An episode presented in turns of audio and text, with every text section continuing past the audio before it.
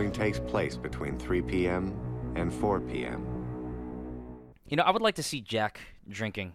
Drinking alcohol or drinking any beverage? Uh, I was thinking alcohol, but we have seen we have seen him almost shoot up. We have seen that. We've seen him drink Calorie Mate in the Calorie Mate Japanese commercials. Oh, jeez, yeah, but that's calorie mate. Um, okay, yes. Tony, I've just touched down. Okay, I'm gonna have this Calorie Mate now.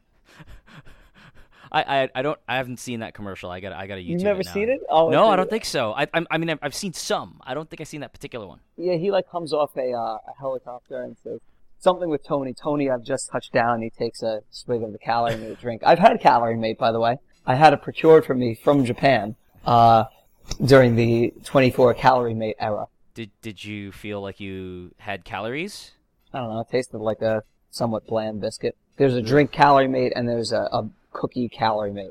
Um, it was fine. Um, there was also 24 Jolt gum, if you recall. Uh, that was a gum brand in the United States. Uh, and the gum had some amount of caffeine in it, and they co-branded with 24. That I seem to I seem to recall. I had that. Uh, anyway, we're uh, What are we gonna- doing, Dave? We're not going to talk about uh, 24 product placement anymore. What are Uh, we going to talk about, Dave? We're going to talk about day nine. Uh, was it day nine, 3 p.m. to 4 p.m., also known as episode five of Live Another Day. Uh, I'm David, and I'm also on with my good buddy and 24 aficionado Austin. Hello. I uh, a, a point of technicalities. Uh, apparently, I mislabeled the previous episode, uh, so I will be fixing that shortly. Uh, shortly, as in probably by the time you hear this. But if you haven't, then you know how lazy I am. So there you go. Well, that was a very Allison Taylor-esque admission of your fuck up when you wouldn't have had to do it. Uh, do you just- think you have the moral compass of Allison Taylor? Uh, moral compass, as in you know, she took a while to find it again, or moral moral compass, as in before that all happened, or Just, just, just the, the just the overall. Just the overall. Am I a moral person? Maybe. Maybe. Sure. But then I would assume that anybody going into politics maybe doesn't have that much of a moral compass in the first place, and so whatever moral compass she had was probably relative to other politicians. Maybe. Which may not be speaking that much, but oh, sure. For TV purposes, yes, she has a moral compass, I, I suppose. Whatever. Uh, President Allison Taylor rules. She does. She mm. does. Uh, you know, You know what else ruled? Nine five. this episode. Yes. Th- th- How did is- I know you were going to say it, other than the fact that I said it after you said it?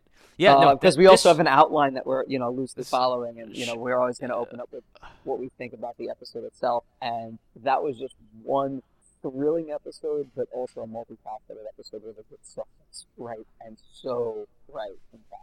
I don't know if that was the best segue ever or the worst one ever. I'm gonna go with best just to be nice. Um, oh my god, average. yes, yesterday, um, not yesterday, yeah, yesterday. This is the first time we're doing it right after the right after it aired. So yes, yesterday, um, yesterday I was actually in town because it was a holiday, so I got to watch it with you guys. So uh, unfortunately, my memory of it is going to be pretty poor because usually I take notes and I wasn't taking notes. But um, oh my god, like I, I think. I mean, I, I'm not not going to ruin the outline, but the the confrontations that we got uh, out of that episode, uh, which we'll talk about later, um, the kind of, uh, I guess, regardless of whether or not you saw it coming, the kind of conclusion or the climax um, of the whole mis uh, misleading the CIA to the wrong building. Um, I mean, not that that's a new trick, but the way they executed it was, you know, th- they're really good at that by now. If you haven't noticed, really And- good. And they also and it disguised it, pretty well, uh, in that you thought that Navid actually was tipping them off Right. and giving them a giving them a tip that worked. And it wasn't. And it was only until maybe 20 minutes after that scene came up that Margot said, "I'm on to you," They're not and coming, then you yeah. started to know it was a trap. But it, it was a nice. It was a nice way for the show to mask what the end result was, and uh, the explosion looked great.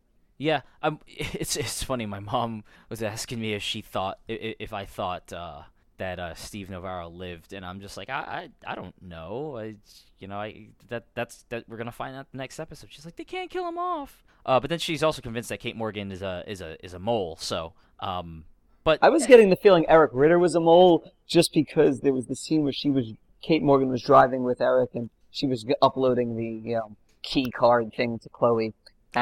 and Uh, I was just waiting for Eric uh, Eric Ritter to To say or do sna- something. snatch the key card out, and I was glad they didn't do it yeah. uh, because I'm still hoping for a no mole season of 24. yeah. Yeah. I would. I would like to. Wait. So hold on. Has there been a season without a primary?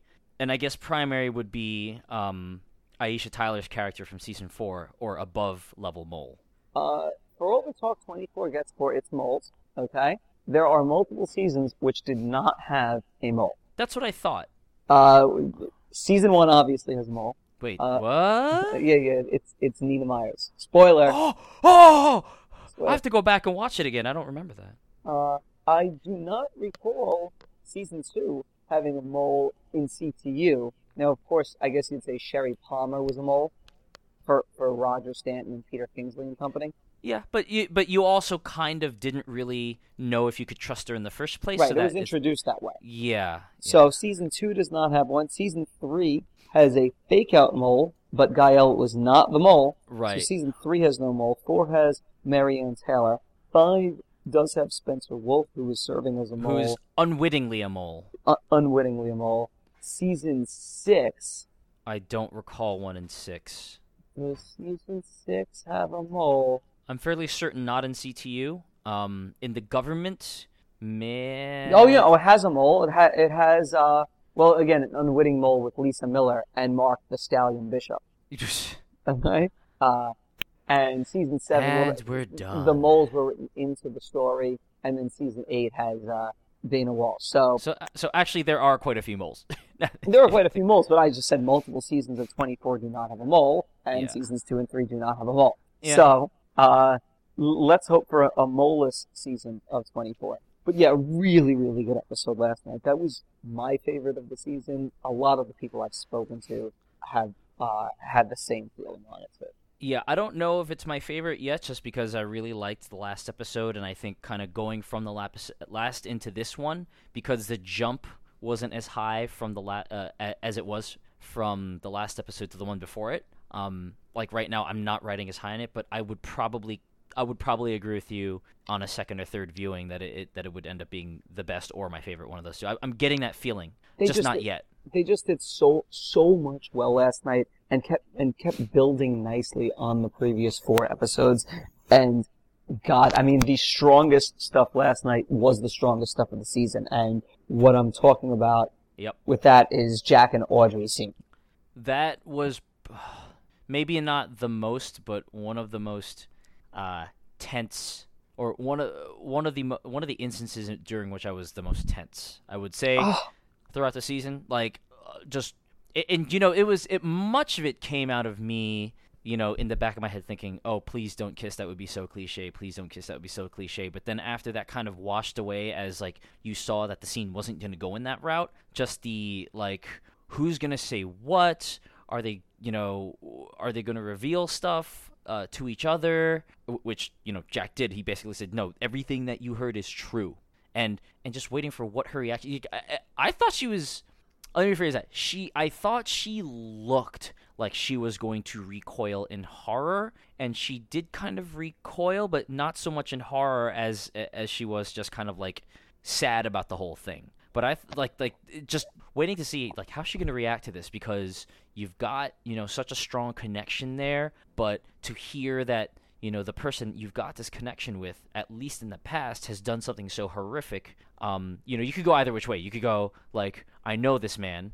That doesn't faze me or i can't believe this man that i know so well has done such a thing and just waiting to see kind of you know which direction she went in which he kind of didn't because like he told her to get out, get the heck out of there you know as soon as possible um but just that that, that tension that that uncertainty was so good um I think I mean I think it kind of put the Heller and Jack scene a little bit I don't for lack of a better term kind of to shame because I, f- I felt that that was such a bit such a better s- scene and it's just it's a good thing that didn't well there are come two, before. two, diff- two different scenes and one's playing so much more on emotion than the other and oh, right right right. you know, No, we'll talk right. about You're the right. Heller Jack Jack thing Yeah. second, but yeah, I mean that that scene with Jack and Audrey is just stunning. I mean, for as pretty good as the first four episodes were, uh, individually as well as a, a group of four episodes, I think what this season had not had yet was a big moment, and It that's fine that, that, yeah. it didn't have a big moment through four episodes. but we got we got the season's first big moment last night, and also delivered with day nine's uh, the pace we've seen in day nine with events are happening a little bit more quickly. Yep. Uh, probably because we're working on a 12 episode season as opposed to a 24 episode season. But man, that scene just worked. It, I mean, it, it killed. I mean, you had this. I loved how the second that scene started, there was no build up to the characters being emo- emotional and or, and in the throes of it. It happened instantly. Audrey Yeah. had that look. Jack's lips started quivering. It was great to see Kiefer and Kim Raver's chemistry still exists. Uh, and you know, Callery queued up the Jack and Audrey mu- musical theme, and you know, You said just I'm sorry, you said calorie, and all I could think of was calorie mate. No, That's that's the wrong calorie. No, I know. Sean Callery, Sean the show's composer. Yes. yes. Callery, Callery queued up the Jack and Audrey motif, and you know, within seconds, they were pr- pretty much in each other's, you know, arms, fa- you know, faces, and you know, the questions Jack was asking her: Are you you're married now? Is he a good guy? Does he treat you well? And Audrey manages not to answer answer Yeah, the I was questions. gonna. I was like, what is she going to say? What is she going to say? What is she going to say? I mean, it was just so well performed by, by the two of them, and it's always great to see Jack be uh, emotional and let it out. And again, this was different than previous re- reunion scenes between Jack and somebody. And you know, the scene just, oh my god! I, I mean, it was so powerful. And you know, you're right in there. You understand that relationship. You see that ten years or three seasons later, nothing. Ten years Nothing in the show, seven years Right. for the audience, three seasons in the narrative. N- nothing has changed. Those characters still feel that way, and that their history is brought into the scene immediately, and the scene just plays huge. And, and, And- I also think uh, before you go on, just while we're on that thought, th- there there's there's even a greater impact and a greater vested interest in just in just seeing how that plays out because you know what happened in season eight that caused him to be in this situation in the first place. It's because of someone else that you know was dear to him, albeit for a day, if not less, right? But still, like that that kind of whatever whatever they had going on between them, Jack and Renee, that launched him into this, you know, this storm of criminal behavior, um, and landed where he was today. So you're like, how's that going to play out? How like what's his reaction going to be to Audrey? And exactly like he says, you know, nothing has changed, but just even even just thinking about all how all that kind of fits together, um, made for for me at least made for for a great scene. Yeah, I mean, it was it was just, I mean, simply phenomenal. And you know, that's, I mean, that's why you watch a television series because a story can unfold over however many episodes and however many years, and there's just such build up to everything, and it it pays off huge. It's not like in a movie where it's two three hours, and I'm not disparaging any great movie, but that's this is the beauty of television Yeah. when you can make something stretch out over that many uh, hours of content, years of watching, and it just, it, I mean, it was huge, and that's how the scene functioned on one level. And I think the other big thing in that scene, and you mentioned it, is Jack finally admitting what he did. You know, he's been Yeah. he he's been tossing around the your government's branded me this. I've been in exile that, and that's Let true. me explain my side of the story. Right. Yeah. But, you know, Jack did all of the things that he's been accused of. Is there Yeah. context to it? Yes. Is it complicated like Jack said? Yes. Would I have done that if I were in Jack's position? Yes. But Jack finally admitted to what he did. And I thought that was, well, secondary within the scene. That was also quite significant. Uh, and just, I mean, I, I mean, again, absolutely sort of the favorite moment of the season thus far. And Man, I'm I'm so glad I got to see Jack and Audrey see one another again, and it's not even because I'm a Jack and Audrey shipper, but I do like Jack and Audrey together, and I like seeing how Audrey impacts Jack's life. And It was a good scene for Eskimo kisses. it was a good scene. Yes, it was a good scene for an Eskimo kiss, and uh, yeah, that was really good. And the fact that season got here so quickly, five episodes in, is is remarkable. And uh, we also got to see Jack and Heller see one another earlier, which was a scene of a different nature, but also a really good one. Uh, you know, kind of them dancing around one another, not going to go into a shouting match. I feel like each character was probably of that mindset. Yep. And, you know, trying to have a negotiation, even though they both see, at least both felt they had a lot of leverage. And I did like that Heller did not acquiesce to Jack's request immediately. Yep. I mean, it's probably something that, that will happen because it would make sense for it to happen for any number of story reasons as well as functional reasons for the show. But I like that. Uh, I liked Heller's hesitation there. Yeah, and, and and that's definitely informed by his initial reaction in the previous episode when they were talking about, you know, oh, what should we do with him? Should we send the Marines in? Should we not? And you know, you got Mark on one side saying, yeah, do it, and you've got Audrey obviously saying, don't. You know, we know him.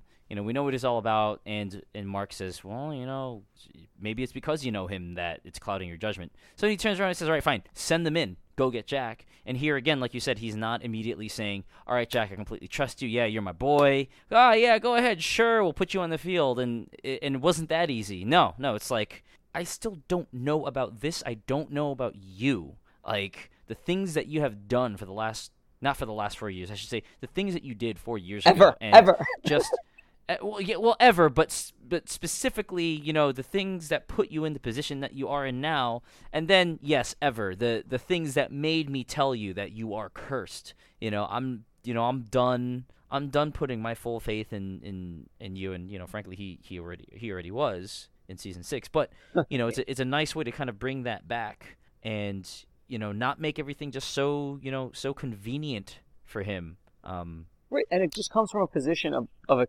character being reasonable and logical, reasonable and intelligent within his position, which is something the show does not always do well. And it's something the show did incredibly well last night uh, with how Navarro reacted to Kate's upload and Heller dealing with Jack and Navarro reacting to Kate warning him. It wasn't doing a lot of plot contrivances uh, last night he, at all. He got a lot better, uh, both from a likability standpoint and from a hey, they're giving Benjamin Bratt something to do. Yeah, and I imagine that will continue. Could, could we just go back to the Jack and Heller scene for a, que- a Yeah. second? Because, you know, we watched it with nine people last night, and I thought of this during the scene and maybe right after, but nobody commented on this.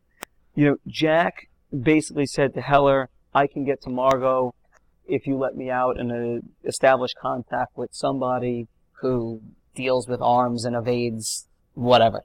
And he has evaded the authorities. But Jack never says this person's name. So I have to imagine. I was thinking it was a Serbian.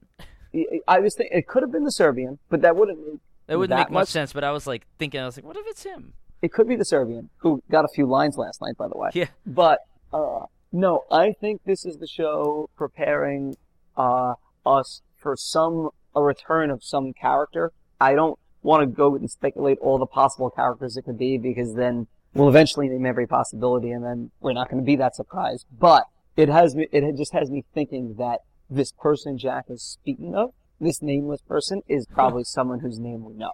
Yeah. Uh, so so I'm I'm excited uh, for that. I, uh, I'm going to blunt my expectations and just put it in my head that it's Mark Madsen. Mark Madsen. That's a basketball player. Michael Madsen. Oh, okay.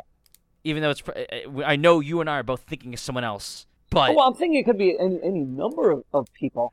Uh, but yeah, I mean, it it could be uh, it could be Michael Madsen's character. I'm just saying it's him so that I'm not disappointed if it is, and if it's or if it's not somebody special. That's all I'm saying. Yeah, it doesn't even, look. It doesn't even have to be somebody special, but I, I just imagine it's going to be a familiar face, and a familiar face will al- always good. But back to some of the new faces. Yeah, I'm with you that they did a, a little bit better by Steve Navarro last night in terms of his competence as well as in acting. You know, having a character to play and then going out in the field and everything.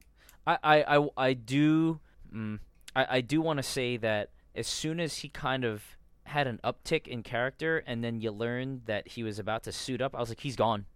Yeah, Now- I, now- you said that during the episode. I, I mean, I feel like it would have been too early for that. I mean, there wouldn't have been much. There's not wouldn't be much impact in them killing Steve Navarro right now. Right, but There's I, I more just impact mean, because we'd be killing Benjamin Bratt because we know Benjamin Bratt, even though it's been established for as much as I seem to like Benjamin Bratt. I've seen him in two movies. he's really good in those two movies. Yes, he was he was in Traffic and he was in The Next Best Thing. Um, so, so um, good fucking coke. right. Um, and I think they also did better by Mark Boudreau last night. Whereas I think in episodes three Yeah. and four he was, you know, they he they had I had issues with what they were doing with him. He was back to being right, you know, in that more nuanced and in the more nuanced side of, of Yeah. things. And he got to t- say to Heller, "Well, I, I didn't tell you about the civilians and the drone strike because it's my job to do that." And then he fessed up to, you know, what he's been doing with Jack and Yep. all on. So I mean, it, you had a guy with a certain level of culpability and humility at the same time. So that was good. And, Donovan continued to um, to play it well. An episode of uh, admissions. Or An episode of admissions. Yeah. Talk about a great concession. Though I love Heller saying we've given Margot's people a moral victory. Right. I, I mean, I thought that was, re- you know, really, really good. And uh, just another little odd and end with a new character. We had Adrian Cross saying to Chloe that he loves her. Uh, uh, Could go in a couple different directions. Yeah. Yeah, I'm sure. I'm sure. Like, I, I think we were speculating. Does it mean relationship? Does it mean him just being? You, you made the the very astute remark that he's kind of culty, and your specific piece of evidence, which I completely agree with, was the way that he kind of like, um, kind of brushed his hand across the face of that other female member of the group. Um, yeah, and no, just- he is with everybody. yeah, yeah. In general, um, could it be that? Could it just be a paternal or you know that type of like protective love, or you know were they shaboinking? And it's like I, I, really hope it's not the last one. I really hope it's just he's weird or protective because I, I there's something about I'm I, I, I guess I'm I'm naturally as a person just skeptical of that type of stuff. If you remember, um, in in the premiere, I voiced my concerns about where the Jack and Audrey thing would end up going as soon as she appeared on the screen, because I was like, I don't I don't want them to like get back together or something because Yeah, I- I don't- be such a you know either a contrived or cliche thing, but you know I don't think it would be either, by the way. I think if it's executed well, it's executed well, and I think certainly there's been much of a foundation laid for Jack and Audrey's relationship to go in any number of directions.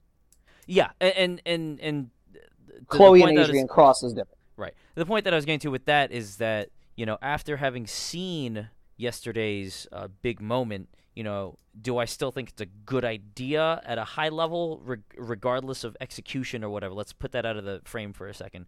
No, I still wouldn't. Would I be sold on it though? You know, if they did it how I know they are capable of doing it, especially based on yesterday's scene, sure, I could buy it. I wouldn't like the the overall like broad strokes. I'd be like, all right, that's that's kind of dumb, but I would be okay with it because you know because they would have done a great job with it, I- assuming that they you know were to go in that direction and were to do a good job with it. Okay, Um, that's fair. so so that's just you know that I, I mean to say that that informs my skepticism at the whole Chloe Adrian thing because I'm just naturally that way. Yeah, I'm a little Um, bit skeptical where that's going. Again, would it be something that fits with what we know about season nine Chloe?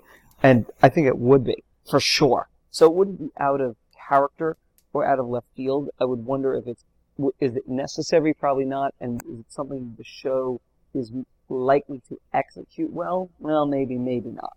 So, but, you know, we'll have to see where that goes. But it was a, um, it was a surprise of, of sorts.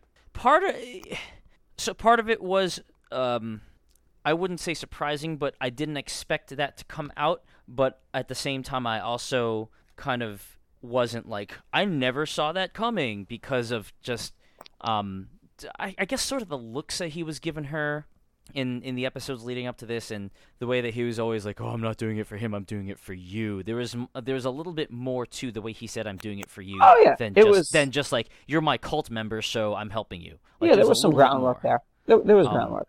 but Uh, but you're right it was still kind of like oh oh wow he he just said that okay sure Yeah, I didn't. Uh, It was, it was a surprise. Speaking of surprises that we forgot to mention at the beginning, uh, at the end of this podcast, we have a special segment that we're going to go into. I'm not going to say what that segment is now, but at the end, we're going to do uh, a one-off discussion on something. So uh, if you're still listening now, keep listening. And when we get to the end of the 24 discussion, you might want to keep listening for what comes next. Uh, as what, far what I'm as drinking right now is a hint, but you can't see what I'm drinking, so oh, hinting. so See, if I were- hint. Right, and if I were thinking about hinting, I would have come up with something witty to say, uh, and to, you know, to lead. But I don't have anything. But so we'll go back to 24. Uh, what did you think about the Adventures of Mummy this week? The Adventures of Mummy. Jeez, I.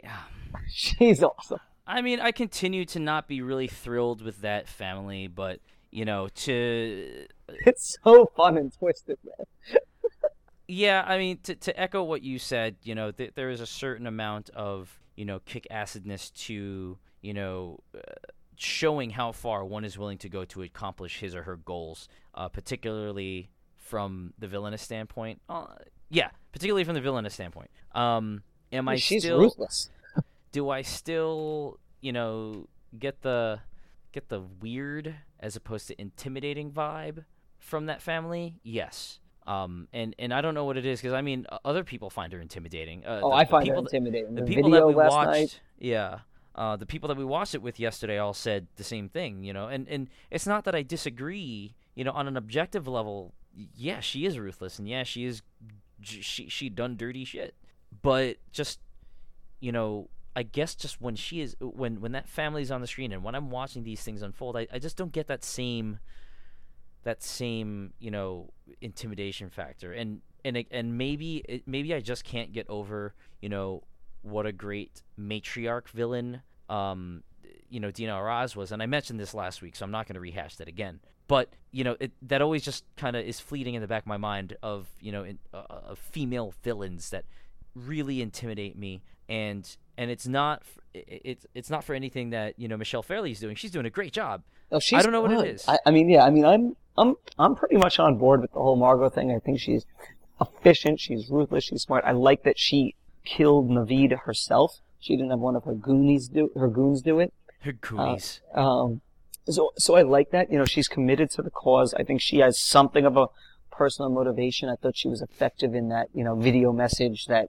eventually went before Heller. Uh, I'm still wondering if she ends up being the season's main villain, or if you know they do the common 24 villain, you know, Russian nesting dolls uh, yeah trope. But you know, pr- again, just more good stuff. I mean, she gives her daughter that twisted pep talk. You know, I think then- I'm more I'm more into um from a villainous standpoint. I'm I'm kind of more into um the daughter again now just because she's had, you know, a digit cut off. Um Mhm. she the man that she loves is in grave danger and ends up being, you know, shot. Um and and obviously we know why, but you know, I'm building up to that. Um and she's clearly not having a good couple of minutes there when you see her in the episode. You know, she's in pain, she's sweating, she's, you know, she it looks as if she feels her own mom betrayed her, whatever. And she's still she's still, you know, abiding by blood. Yeah, she's hold, she's holding it down Yeah. for them. So, I'm, and I'm curious where she goes. Does she flip on Mummy? Does she do the, you know, maybe she ends up being behind something bigger, and she's been playing Mummy all along. I, I mean, I don't think that would happen, but uh, who who knows? I could totally see that happening just because I feel like this show well, the show is- does things like that. yeah. It's not like there, there have been no seeds planted. Um, no seeds planted for it. Uh, and I'm still hoping they. I mean, I hope they just keep riding out the uh, Michelle Fairley, uh, Margot Al-Harazi villain longer because the longer a villain has time to be on screen, if it's done well, the more you'll feel either hatred for the villain or understanding of the villain's motivations, or you'll feel that the villain will be harder for Jack to prevail against. I Uh, wonder if Stephen Fry is in any any way, shape, or form connected to the villainous aspect of this season. So you you know, I would got, say that the show's going to have the British Prime Minister be a villain? I, I'm just wondering. I got that sense, and I I hope that I have zero basis for that, and and completely wrong. I don't want that to be the case. I'm just saying the thought crossed my mind a couple of times yet during yesterday's episode, and I don't know why. Um, maybe it's because of you know 24 history where that has happened before. You know, someone deemed friendly is now you know an antagonist. Uh, Yeah, but, they could do it. Definitely could happen. But I mean, again, they're talking about even less seeds planted for something. There are less seeds planted Yeah. for that. But I hope there's more more Stephen Fry. That that that's for sure. Uh, but you know, the show. I mean, it continues to. It really continues to just plug along and do everything well, and obviously some they're doing certain things better than others. But I mean, they're doing right by by everything. I think what's been quite impressive thus far is they're not screwing anything up. Hmm. For the most part, yeah. I mean, we know my issues with episode three. Um, yeah, you had but- issues with it. You had an issue with an episode, and that, that's fine. But I don't even think you had issues with anything specific that happened in that episode. You just weren't feeling it, and it's not like there's one storyline that's you know that's just a turkey Well, or of a storyline. Yeah, they're not. Yeah, no, I agree. They're they're not screwing anything up. Um, and I suppose, I, I suppose that's a good thing. Yeah, there's, Um, look, there's no there's no negative on on the ledger right now. Yeah, I, I, you know, again, like I said, I'm still not sold into the the uh the Mummy family. Um, we're just gonna keep saying Mummy instead of Al-Harazi because it's so much more fun. But you know, it's like at the you know at, at at its very worst, it's like it's it's fine. You know, it's right, not at like its worst, oh it's this fine. is terrible. It's like yeah, it's it's whatever. It's fine. It's not offensive. I'm just not intimidated. I'm I'm just more creeped out than intimidated by anything else. But um, right, I in do- ways that. Sorry, you first. no, I was just gonna say, you know, and looking at, at, at where we are right now, and what are we five episodes in, and you know, we've seen them establish this sense of pace, and we've seen, you know, things develop faster than they have in the past by, you know, for for obvious reasons, and I, you know, I still wonder when like the certain things are going when certain things that I've been thinking about are going to develop. A, you know, when are we going to hear about Mr. Leprosy Serbian? And B, you know, when and how are they going to use the time cut? Not a not an important thing, just something that I've been curious about Oh, the uh, entire time. yeah, I'm I'm very curious how what they do with this this first time cut because I feel like it's one going to feel different, and hopefully it's something they make something out of. But again, we'll see. Uh, but yeah, I mean, they things the show's failed at in the past, they've completely avoided. Like there, there have been no real plot contrivances. They found a way to make uh, Mark Boudreau and Steve Navarro more sensible characters and not ciphers. They There's ha- no I mean, Maya Driscoll. they, right. I mean, that's that's the other thing that's been impressive. I mean, there's very, I mean, there's very little. I would even say no. There's no fat to, to you know, to this piece Yeah. of to this storyline. I mean, th- they have a story. Everything is connected. All right. It's it's fairly symbiotic, and they don't have some side plot. They don't have something where they're just stretching things out because they need a reversal two thirds of the way into the season, or you know, one third of the way into the season, whatever it is. They just keep going, having the story flow organically. They're moving at a nice pace. They're making use of the 12 episodes. They're not delaying things that we know are going to happen. I mean, at the beginning of the season, you would have a couple things definitely would have happened. Jack would see Heller. Jack would see Audrey. Audrey. Yep. Okay? Both of those already happened. So now you can watch the next seven episodes wondering what actually is going to happen. It almost makes you wonder what, eh, eh, and I say almost. Keyword is almost. it almost makes you wonder what the show would have been like had it just been twelve. You know, oh, had all they, along? I mean, yeah, had they been working with these restrictions because you know the the things that you're mentioning the pitfalls that they've fallen into they they have fallen into in the past and you know a lot of the things that they kind of throw in there might have been because all right we've got 24 episodes now to fill out um, we've got to make some characters do something you know we can't leave Teri Bauer out of the first season for episodes so let's give her amnesia Right. Um, I mean, completely. I mean, well, let's just even a better example would be, let's say season two was 12 episodes and you need Kim in there for certain big moments, all of which landed those big moments. Yep. But now you don't have to fill up, you know, let's just say you only have to fill up six episodes with Kim, right all right? And you don't have to fill up 18 additional episodes. I'm just saying if there are six big Kim moments in season two sure and you know that would help. You know, I mean, we could go through each season, and with the exception of season seven, uh, and start trimming the fat o- off of the season. And look, it's easier to do a 12 episode story than a 24 episode story, and that was one of the things I was very excited about coming into this season to see how the show would one be different, but two hoping it would be better, more streamlined, more taught. And so far, it's definitely more streamlined and more taught.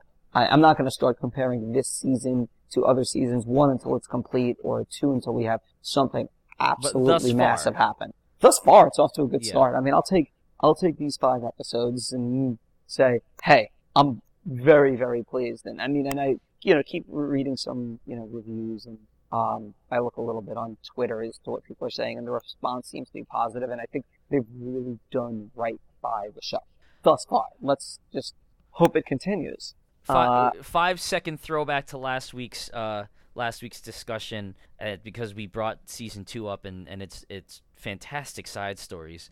Gary Matheson and Lonnie on a date with each other. I'm gonna put that on the list. Actually, no, that wouldn't that wouldn't do anything. But it would be funny because they both stunk. The- the- ugh, fuck. um, you know, yes, that we, we it, well, way to really torpedo the end of this podcast.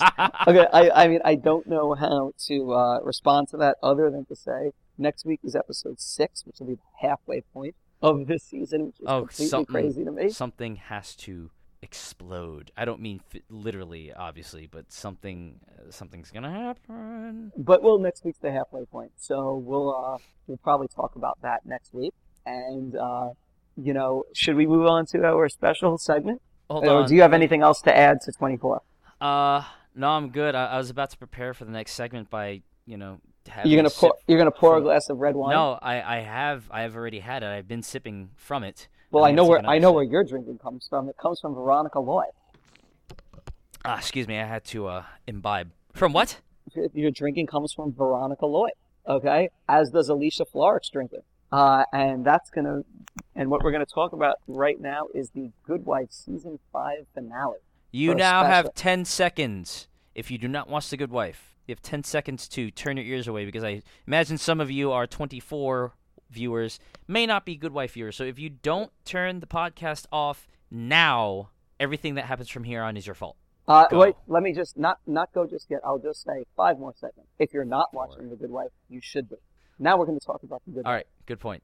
Okay, so Good Wife season five finale.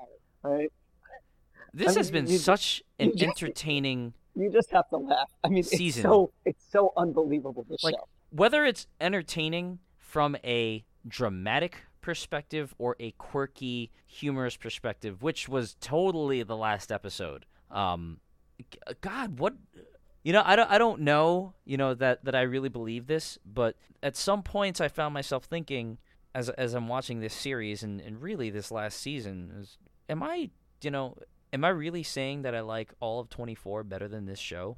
I'm not going to get into comparing The Good Wife to 24 uh, no, I mean but- I'm not gonna say compare, but like just looking at you know looking at my list, you know the top of which lie at the top of which lie 24 and The Wire, you know in, Mhm. in and I'm like, do do I place this square in between those two at this point? Because right now my The Wire is still my number one, but you know do I Mm-hmm. place it there? Am I ready to do that? You know, not quite there yet, but the fact that I'm even thinking about it speaks volumes in my world. Sure, and I think you have to let the show end uh, before you can compare it to two completed series as well as two hall- hallowed series. I mean, I mean, The Good Wife has had five phenomenal seasons. Let's see what happens when Booty call. it does a si- sixth and seventh season. Does it go downhill? of does course. It get, does it get even better? So I wouldn't start comparing it all the time, but what I will say is that through four seasons, The Good Wife was an all-time great drama, and now through five seasons, The Good Wife is an all-time top-tier drama. Because this fifth season was just absolutely sensational. Front to back, they did 22 episodes. Every single one of them was very good. The season flowed perfectly. It broke new ground. They did not talk about not being comfortable with what they had done for four seasons. Oof. They blew up the show twice during the season, somehow made it work in each incarnation of, of the show. All right, they would not even contemplate resting on their laurels, going for it in every episode, and it just paid off week after week, character after character, story after story. I mean, th- this was, I mean, for me, th- this was an all-time great TV season. I'd have to see it again, and the second that DVD comes out, I will watch it. But I feel like this was, I mean, this is right up there with, and I'm not making a rankings here, but this is right up there with uh, seasons four and seven of 24 I was gonna say, is this season, season four, seven? season season four of The Wire. It's right up there with season one of Friday Night Lights, season three of Buffy, and I guess maybe season three of Twenty Four. I, I could throw in there, um, but that's more of a okay half and a you know phenomenal half. Um, it's I'm sure I'm not thinking of every other great season of TV that ever existed, but this this was an all-time great season, and this streak actually goes back to like halfway through the Good Wife's fourth season. So they've done whatever the number is, 34 excellent episodes in a row. Yeah, it, it's. this is insane.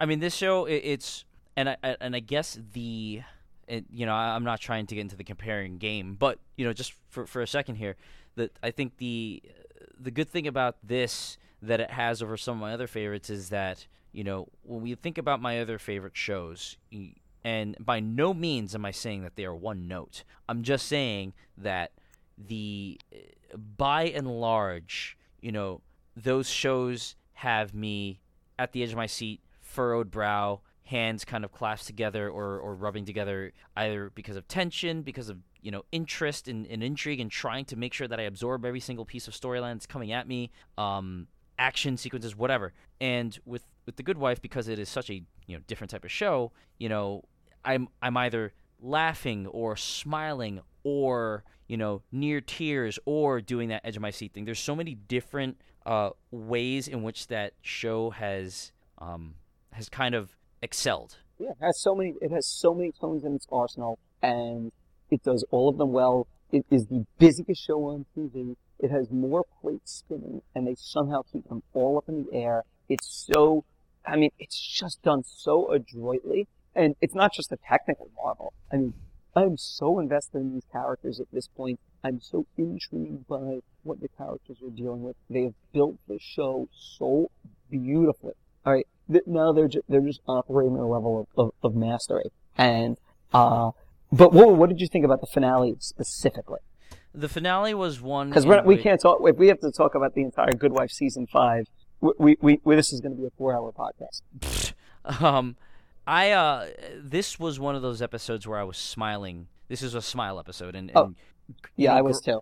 yeah. Granted, granted, you've you've got the whole like um, Cary and Alicia finally you know go to go to town on each other. They they they bring out the fisticuffs, um, uh, figuratively, obviously. They you know they they come to they come to blows with regards to you know I guess would would you consider it a power struggle? Not really, but just they're at odds with each other with the direction that they need to be going in with their partnership, and um, th- there's a lot of there's a lot of you know sad animosity there where you know you didn't want to see that happen because they had built something from the ground up, but then you know other than that, you know the the TV camera, or I should say the webcam that was on the entire time, uh, which was just uh, you know just really funny to see them like sit there and spy like the little hypocrites they are.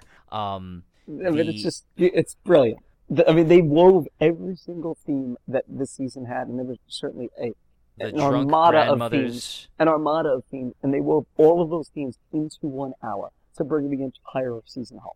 Pa- power struggles, grief, surveillance, you know, pol- I mean, politics. I mean, it was just, it, it was so good how this show kept kept doing it, and the Alicia Cary showdown. I mean, that was ins- that was insane. Okay, you talk about plate spinning, man. I, you know, let, let's not let let's not just talk about the plate spinning that the writers and you know the producers are doing, but just like within the episode itself, which is kind of like a physical manifestation of what the writers are doing. You know, of the, like from last episode to this step. Wait, the um wasn't the last episode. It, it was the episode where Alicia is attending uh what's his face's engagement party. Colin Sweeney, one of the show's Sweeney's many many party. great guest stars. ugh, you know, and, and taking the plate spinning from that and just kind of, you know, revisiting that tone among other tones one last time in the finale, like you said, bringing it all together. You know, she's to the point where Peter calls her and delivers what is one of the most subtly funniest lines of you know of the season. Of this is gonna sound like a really stupid question, but where do you keep the casserole dishes? And you knew it's because the mothers are creating mm. havoc and they didn't want to call Alicia because she has so many plates spinning and she's just gonna yell at them. So she calls Peter or calls the, calls the governor to ask him ask him about a casserole dish and just like the, the it, it's a it's the most innocuous thing in the world if you just you know are kind of like looking at it in from the outside. But you, you know knowing this show and and the the extremes to which they go you know in terms of the you know laughter versus uh or I should say smiles versus frowns department just mashing it all together.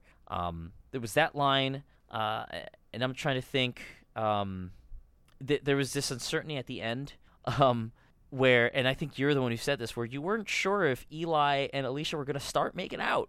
Well, well, not so much because just shows do that, and you know, Eli was looking at her in a certain way, and it's the season finale, and that's just where my mind was, probably because I'm so in love with Alicia Florrick. Well, Um, so I mean, I was probably just projecting uh my thoughts onto Eli Gold. Uh, but but but I think that does that does do? kind of exemplify, you know, the react my my personal reaction of like, wait, what's what what's he, what's going on? What is he looking at her for? What you know, what's going on? The the uncertainty that I had with what the heck are they going to end with and like why is he looking at her like that you know is is informed by again all the plates that they're spinning you have no idea where they're going to go with that well maybe I have some sort of idea but I I was you know completely invested in the moment um you know thrown every which way by every single plate that was up in the air um right, and they set it up for weeks with Alicia being in her, you know, absolute crisis and wondering where she was going to go with her life. And then Eli poses this question, and you know, you really wonder: Is Alicia going to do this now? You know, Alicia Clark, who is so private and so hurt by you know the scandal that opened the series, w- will she enter politics? And yeah, I mean, I don't know. I mean, that's I don't know if that's the best direction for the show to go into, but it's such a nice challenge for the for the show to try, and it's another example of the show not willing to just sit there and be what it is. It wants to keep evolving. It wants to ha- make the seasons feel distinguished. It wants to keep Alicia on a journey and growing Alicia. they And- managed to they managed to do it without they, they managed to keep it all organic and they Right. they keep it in they keep within themselves and I, I will not invoke the name of the last show that tried to do weird different things because they liked The Wire. Oops, I just gave a hint away for that. But no, we we have never mind. Go you on. You know things like that you know when when a show decides to depart from you know the th- they they they decide to break what ain't broke uh if it ain't broke don't fix it i'm trying to find the the, the opposite of that right but they, they decide to you know try to fix what isn't broken or at least you know step away from what's fixed and try to break something else um whenever you get that into the show it's like oh fuck what are they doing now No, every everything on the show is just natural progression. It's organic. It comes right from the character. It's- It's been set up for years, and you don't even think twice about it. The show never makes a, a misstep like that. Does every story work? Of course not. Does every episode work throughout? You know, the show's 120 i or love so Kalinda's episodes. husband Yeah, him. Okay, he's right. He's right up there with Lance, Lance the serial killer from Friday Night Lights. Lance. Um, but no, he's better than that that. he's better than that. But yeah, I mean, it's just right now, n- no show is hitting higher notes. No show is trying more, and no show is being as con- consistent. You know, and I mean, I mean, it's ju- it's just a marvel. What was your favorite part of the whole finale? Um, geez, let me think. There's so many to choose from. I, you know, part of me shifts to the to the drunken grandmother's bit. Um, People really like the drunken grandmother subplot because, of course, in a season finale of a show that's this busy and has had such a great season, an aside with two drunk grandmothers could actually legitimately be the best part of the episode. yeah, and and when you think about, there's this one, there's this one moment that really kind of. I'm not going to say turn on the light bulb because I wasn't thinking about it at the time, but just, you know, really kind of put everything into perspective when the grandmothers are uh, not accusing, but sort of are, are telling each other, like, oh, your child is just like you. and we're seeing it, it's not just a funny moment of drunkenness, or it was this before they got drunk? I can't remember. It was in the middle of it. But it, it wasn't just a moment of like ha ha ha they're they're going at each other and that's really funny. But just you know wait a minute maybe they are they, they are that is completely true. You know we are seeing you know the two people who are pretty much responsible for turning you know Alicia and Peter into what they are. Well, I think Peter's pretty responsible for turning Alicia into what she is. that as well. but you know she Just to it- it's informed partly by that, but also just the nature of her own character. You know, she responds to what Peter has done because of who she is before him. Sure, of course. You know, but you're right. You're, you're right. He does.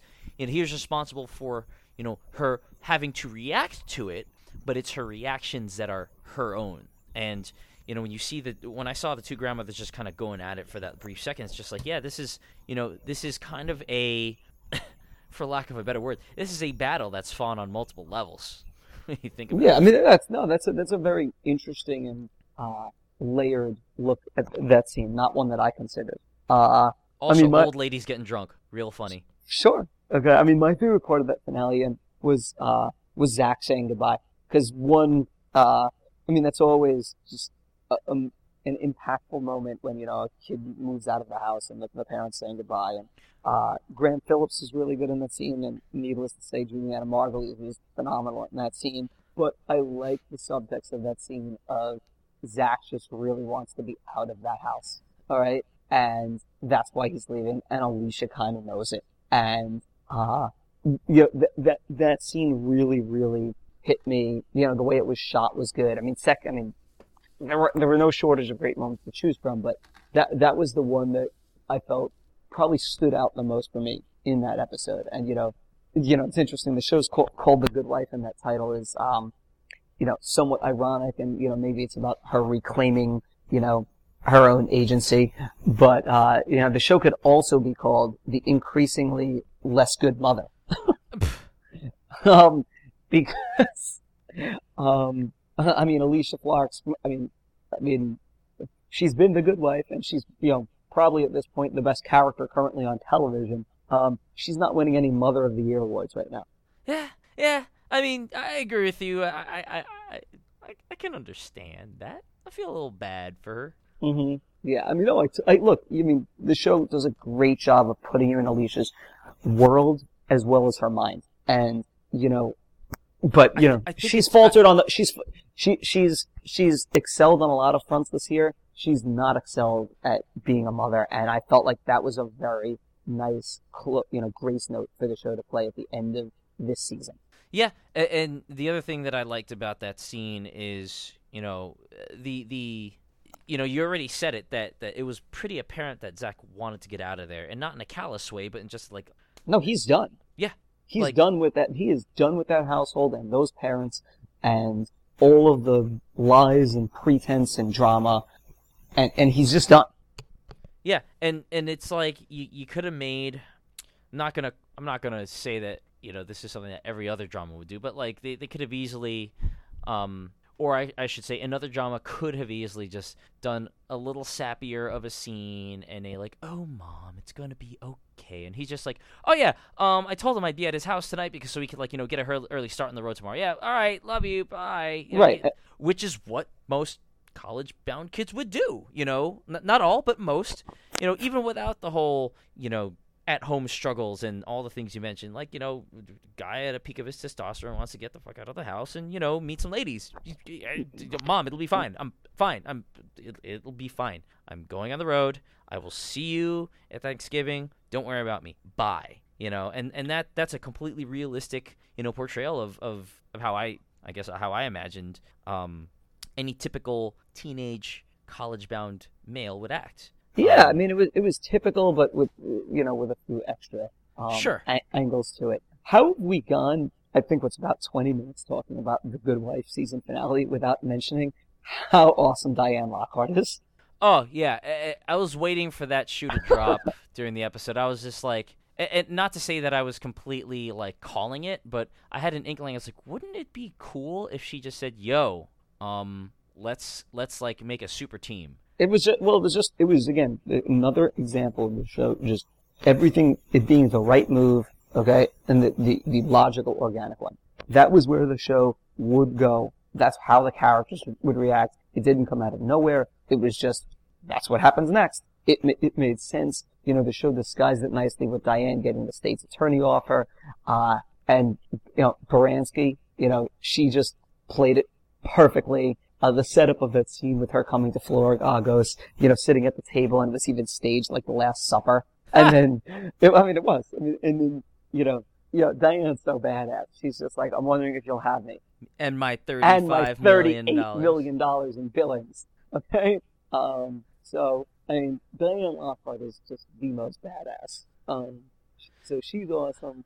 And So what's again, what's it gonna be? Canning Lee, Canning Lee, or Uh, or well, they- do they still Lee. keep? do they still? That's what I was gonna say. Do they still keep him on the masthead if if Yeah, that comes to pass? Right, and it'll be interesting to see where season six starts. Will it start, you know, five seconds after season five, or will it jump forward three months? You know, any number of things could happen. So, uh, no, That sorry, sorry, you first. No, I, you I was go gonna ahead. say that that actually reminds me of another fantastic moment that I loved out of this episode is the the simultaneously snake yet justified move that Cary pulled off and just going to Canning and say, "Yo, this is what's up." And a gorgeously shot scene too.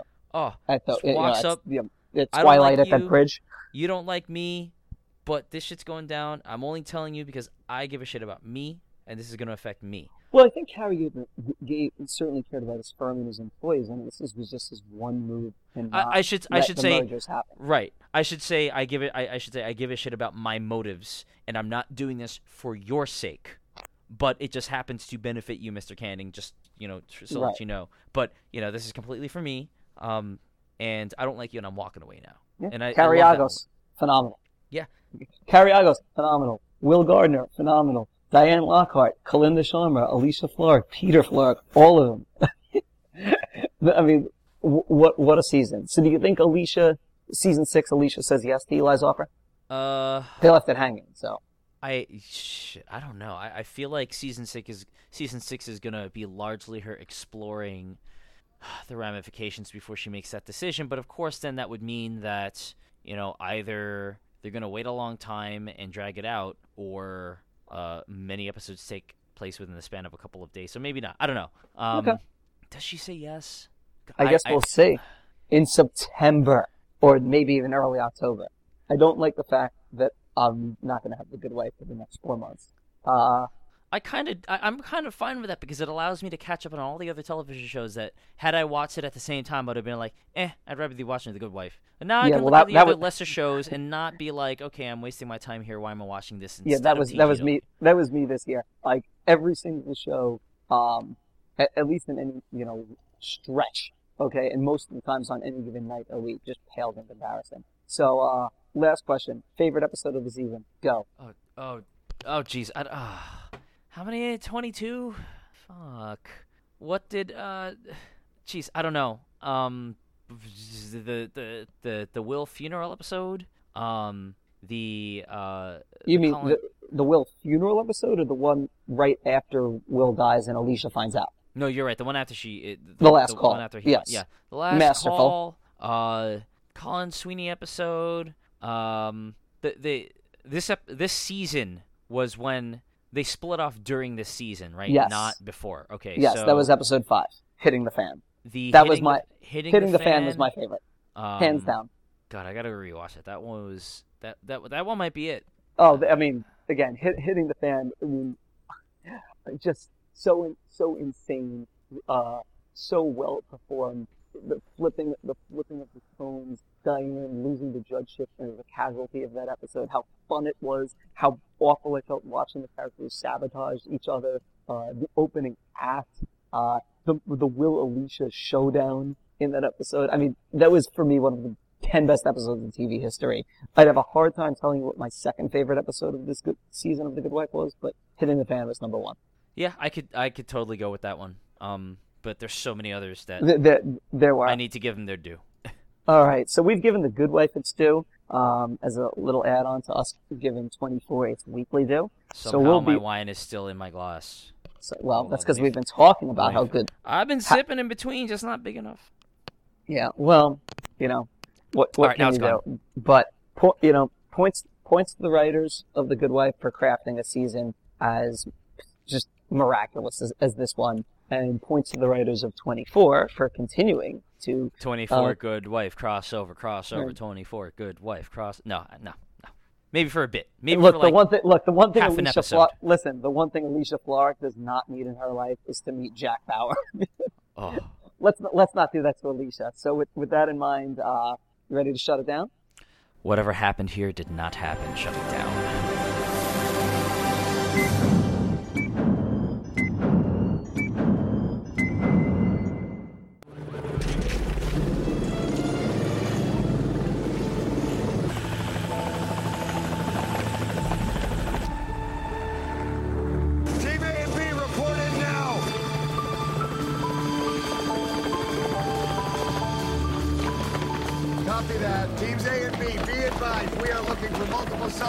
level three. Tony, we just touched down. This mission is a go. Teams A and B moving now.